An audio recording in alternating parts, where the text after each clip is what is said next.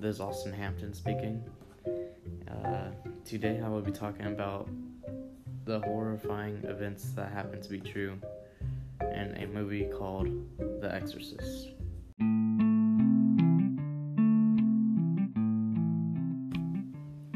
The Exorcist is one of the most profitable horror movies ever made. Uh, it is pretty much based on true events, and um, it's all pretty much about a young little girl named Regan.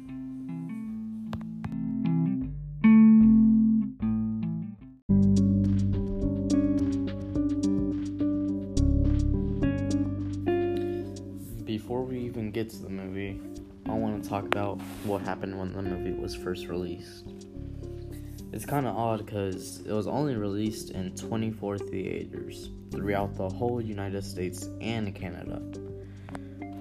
Uh, it had pretty much different reviews on the movie. Also, what's pretty weird is um, during the movie, some people ended up having heart attacks and miscarriages were reported at the same time during the movie. Uh, a psychiatric journal published a paper on cinematic neurosis triggered by the film. Many children were allowed to see the film, but uh, it was not recommended.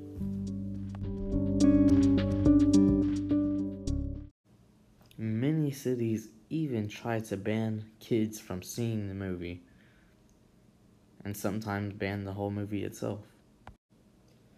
It was the first horror film to be nominated, and not only did it win one nomination, it won 10 nominations, which is pretty much crazy because that's a lot, especially in today's society. I'll go ahead and give y'all guys a little summary of what happens. So, pretty much, the mother, Chris MacNeil, and Regan visit Washington, D.C. The mother is a aspiring act- actress in a movie called Crash Course. And pretty much they are there for that movie.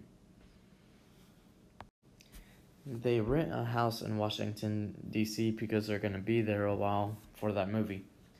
So, what happens is, in the nights being there, Regan starts to act a little odd, different compared to how she normally is. And she starts doing things that were weren't even possible. Uh, you can't even imagine the things she started doing.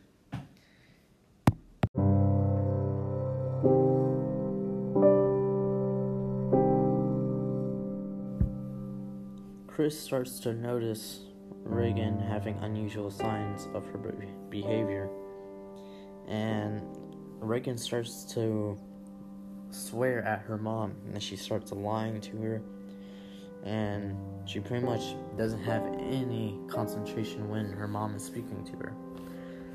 She starts to stare at different things, stares at the walls, starts talking to herself, and I mean that's kind of scary. She's only 12 years old. And so her mom decides she wants to call a doctor to come see her, and his name was Dr. Klein.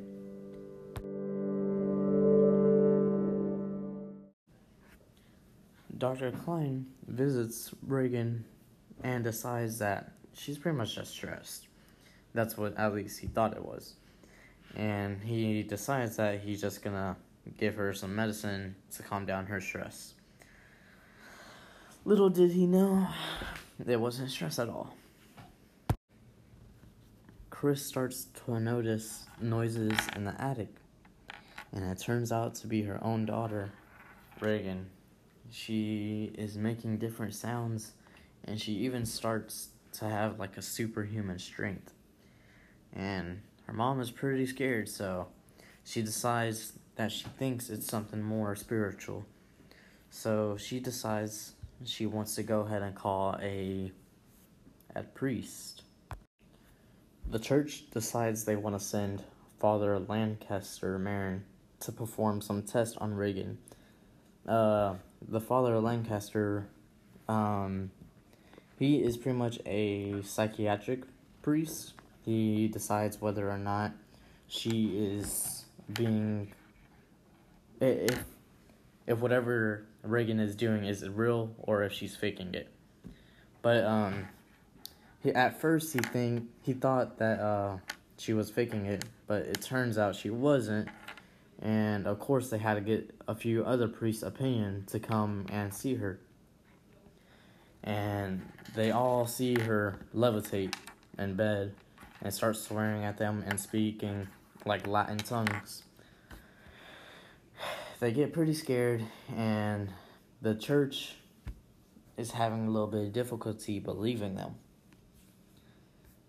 Although they have they have seen them, the church hasn't got any proof that it is true that she is actually possessed. And it's pretty hard to be able to get like the actual truth because I mean back then they didn't couldn't really video anything or do anything to tell the church, but eventually they get the church to believe them. The priests end up having to exorcise Regan several times throughout the night, and eventually they get it. Now, I chose this movie because I kind of have a story to it, and it's a story that not many people know.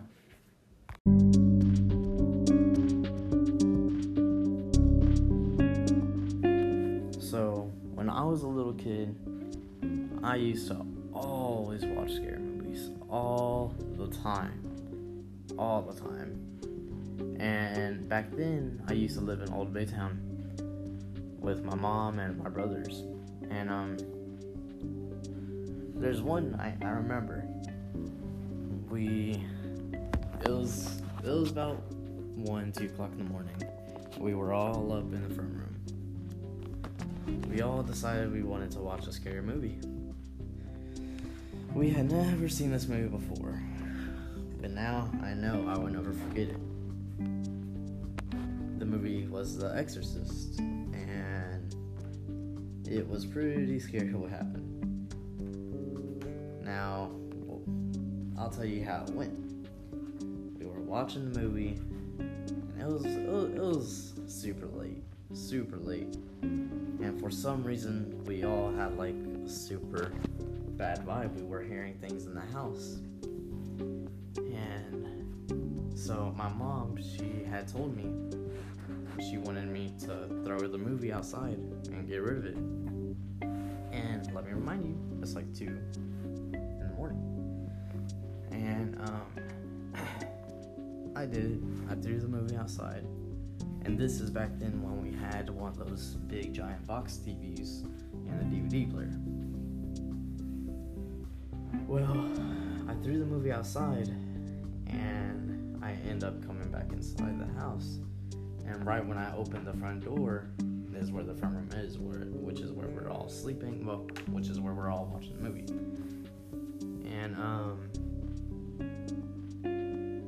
I come back inside and I see that the movie is there after I literally just threw it outside. And I was like, and my whole family was there and they all saw. And it was pretty crazy because I threw it outside. So I was like, you know what? Let me let me just take the disc, break it, and I'll, I'll burn it. Well, I took the disc out again after I literally just threw it outside I took it out of the DVD player and I tried breaking it in half. I could not break it. I tried lighting it on fire, and I did. I, I, I lit fire all around, and it did not burn, not at all. So I just threw it outside again. I came back inside, and next thing you know, it's playing again.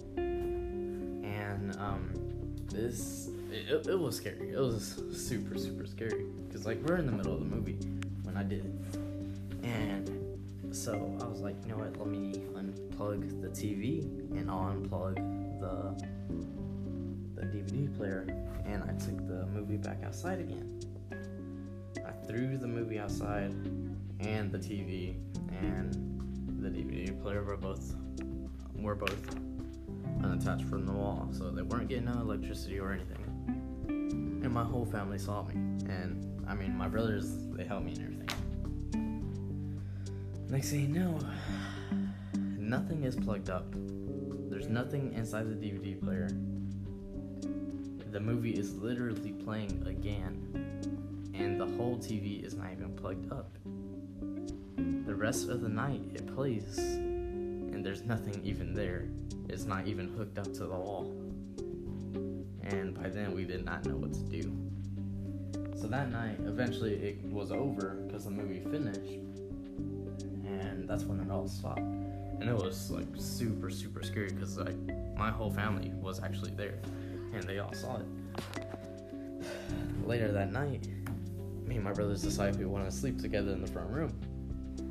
And it was when we were little, so we, I mean, we always did. We slept together, and my oldest brother, he, he's never done this before.